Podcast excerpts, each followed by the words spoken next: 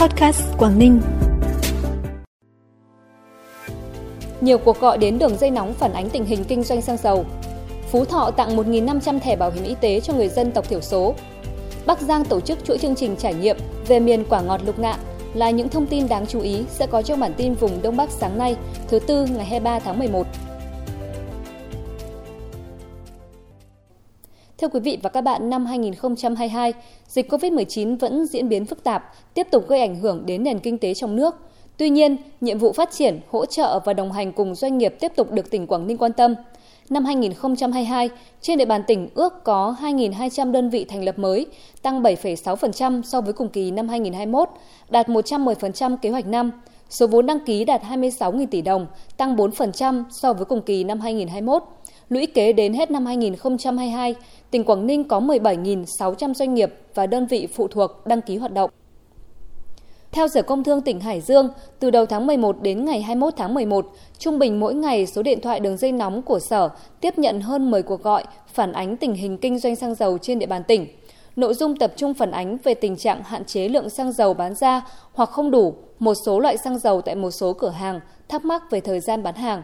Người trực đường dây nóng đã tiếp nhận giải đáp thắc mắc của người tiêu dùng – cũng từ những thông tin này, Sở Công Thương tiếp tục phối hợp với Cục Quản lý Thị trường siết chặt việc kiểm tra, giám sát tình hình kinh doanh xăng dầu trên địa bàn tỉnh nhằm bảo đảm nguồn cung ổn định. Mặc dù giá các mặt hàng xăng dầu đã được điều chỉnh tăng, nhưng các cửa hàng xăng dầu trên địa bàn tỉnh Bắc Cạn thời gian gần đây vẫn bán với số lượng hạn chế hoặc ngừng bán xăng hoặc dầu. Nguyên nhân chủ yếu do nguồn cung xăng dầu trên hệ thống cung ứng thiếu hụt, thương nhân đầu mối không cung cấp đủ lượng xăng dầu cho các cửa hàng bán lẻ. Theo ông Trần Văn Khánh, Phó Cục trưởng Cục Quản lý Thị trường tỉnh Bắc Cạn, việc quản lý điều hành giá xăng dầu thời gian qua đã bộc lộ một số bất cập, còn tình trạng thả nổi chiết khấu. Tại nhiều thời điểm, mức chiết khấu bán hàng cho các cửa hàng bán lẻ xăng dầu bằng không, trong khi các cửa hàng phải chịu nhiều chi phí, dẫn đến tình trạng một số đơn vị càng bán nhiều thì càng lỗ nhiều. Do đó, cần thiết điều chỉnh quy định mức chiết khấu trên cơ sở đảm bảo duy trì hoạt động cho các cửa hàng bán lẻ để đảm bảo tính liên tục ổn định và kịp thời trong kinh doanh. Hiện nay quy định cửa hàng bán lẻ chỉ được ký hợp đồng với một thương nhân cung cấp xăng dầu nên xem xét mở rộng tới 3 đơn vị cung cấp xăng dầu. Cùng với đó nên xem xét điều chỉnh chu kỳ điều hành giá từ 10 ngày xuống còn 3 ngày một lần để phù hợp với tình hình biến động giá, có phần ổn định thị trường. Bảo hiểm xã hội tỉnh Phú Thọ vừa tổ chức tặng 1.500 thẻ bảo hiểm y tế hộ gia đình với kinh phí hơn 283 triệu đồng cho người dân là đồng bào dân tộc thiểu số, không thuộc diện ngân sách nhà nước hỗ trợ đóng, thuộc 12 xã trên địa bàn huyện Thanh Sơn.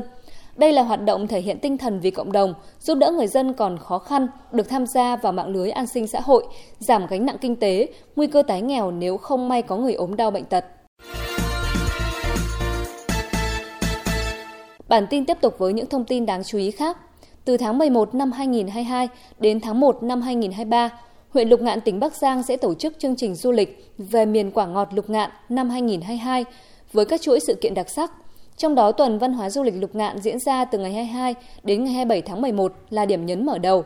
Sự kiện được tổ chức nhằm đẩy mạnh và nâng cao thương hiệu Lục Ngạn miền quả ngọt, quảng bá hình ảnh du lịch Lục Ngạn Bắc Giang – giới thiệu khai thác có hiệu quả thế mạnh về du lịch sinh thái, trải nghiệm vùng cây ăn quả cùng những nét văn hóa đặc sắc của các dân tộc trên địa bàn huyện. Chương trình cũng nhằm phát triển du lịch gắn với tiêu thụ sản phẩm nông nghiệp, trái cây, sản phẩm đặc trưng và các nghề thủ công truyền thống của địa phương. Từ ngày 22 đến ngày 30 tháng 11, Hội nông dân tỉnh Quảng Nam sẽ hỗ trợ tiêu thụ khoảng 20 đến 30 tấn cam vàng cho nông dân Hà Giang. Giá bán mỗi kg cam vàng từ 23.000 đồng một kg. Cam vàng tiêu thụ đợt này đã được kiểm định chất lượng đạt tiêu chuẩn nhãn hiệu cam vàng Hà Giang. Đây là nhãn hiệu sở hữu tập thể do Hội Nông dân tỉnh Hà Giang làm chủ sở hữu, có tem nhãn truy xuất nguồn gốc. Kỷ niệm 17 năm Ngày Di sản Văn hóa Việt Nam 23 tháng 11 năm 2005, 23 tháng 11 năm 2022, Sở Văn hóa Thể thao và Du lịch tỉnh Lạng Sơn tổ chức triển lãm trưng bày chuyên đề giới thiệu trình diễn di sản văn hóa các dân tộc Tày Nùng Giao với hơn 200 tài liệu hiện vật hình ảnh, Triển lãm nhằm tuyên truyền, giới thiệu quảng bá những nét đẹp về di sản văn hóa phi vật thể truyền thống của các dân tộc Nùng, Tày, Giao, tỉnh Lạng Sơn, qua đó góp phần nâng cao nhận thức, ý thức trách nhiệm của cộng đồng trong công tác bảo tồn và phát huy các giá trị di sản văn hóa dân tộc về xây dựng và phát triển văn hóa con người Việt Nam, đáp ứng yêu cầu phát triển bền vững đất nước. Triển lãm kéo dài đến hết ngày 15 tháng 12 tới nhằm góp phần phát triển thêm nhiều sản phẩm du lịch theo hướng bền vững, tăng tính hấp dẫn cho công viên địa chất toàn cầu UNESCO non nước Cao Bằng. Tỉnh Cao Bằng dự kiến mở thêm tuyến trải nghiệm thứ tư trong vùng công viên địa chất toàn cầu này vào năm 2023. Tuyến trải nghiệm này sẽ kết nối các điểm du lịch của thành phố Cao Bằng với các điểm du lịch của huyện Thạch An và huyện Phục Hòa. Theo đánh giá, tuyến trải nghiệm thứ tư có di sản địa chất phong phú với cảnh quan thiên nhiên tươi đẹp, có những làng nghề, bản làng của đồng bào dân tộc thiểu số sinh sống với nhiều sản phẩm hấp dẫn như thạch đen, lạp sườn, chanh leo, vườn lê, bí thơm, mang giá trị nhân văn đa dạng sinh học cao. Sự đan xen đó sẽ đem đến cho du khách cảm giác thú vị, bình yên, khám phá nhiều điều kỳ diệu về thiên nhiên, con người, sản vật nơi đây. Phần cuối bản tin là thông tin thời tiết khu vực phía Đông Bắc Bộ. Trong ngày hôm nay, các tỉnh khu vực phía Đông Bắc Bộ sẽ có mưa, mưa rào và có nơi có rông. Riêng ven biển và đồng bằng có mưa, mưa vừa, có nơi mưa to và rông.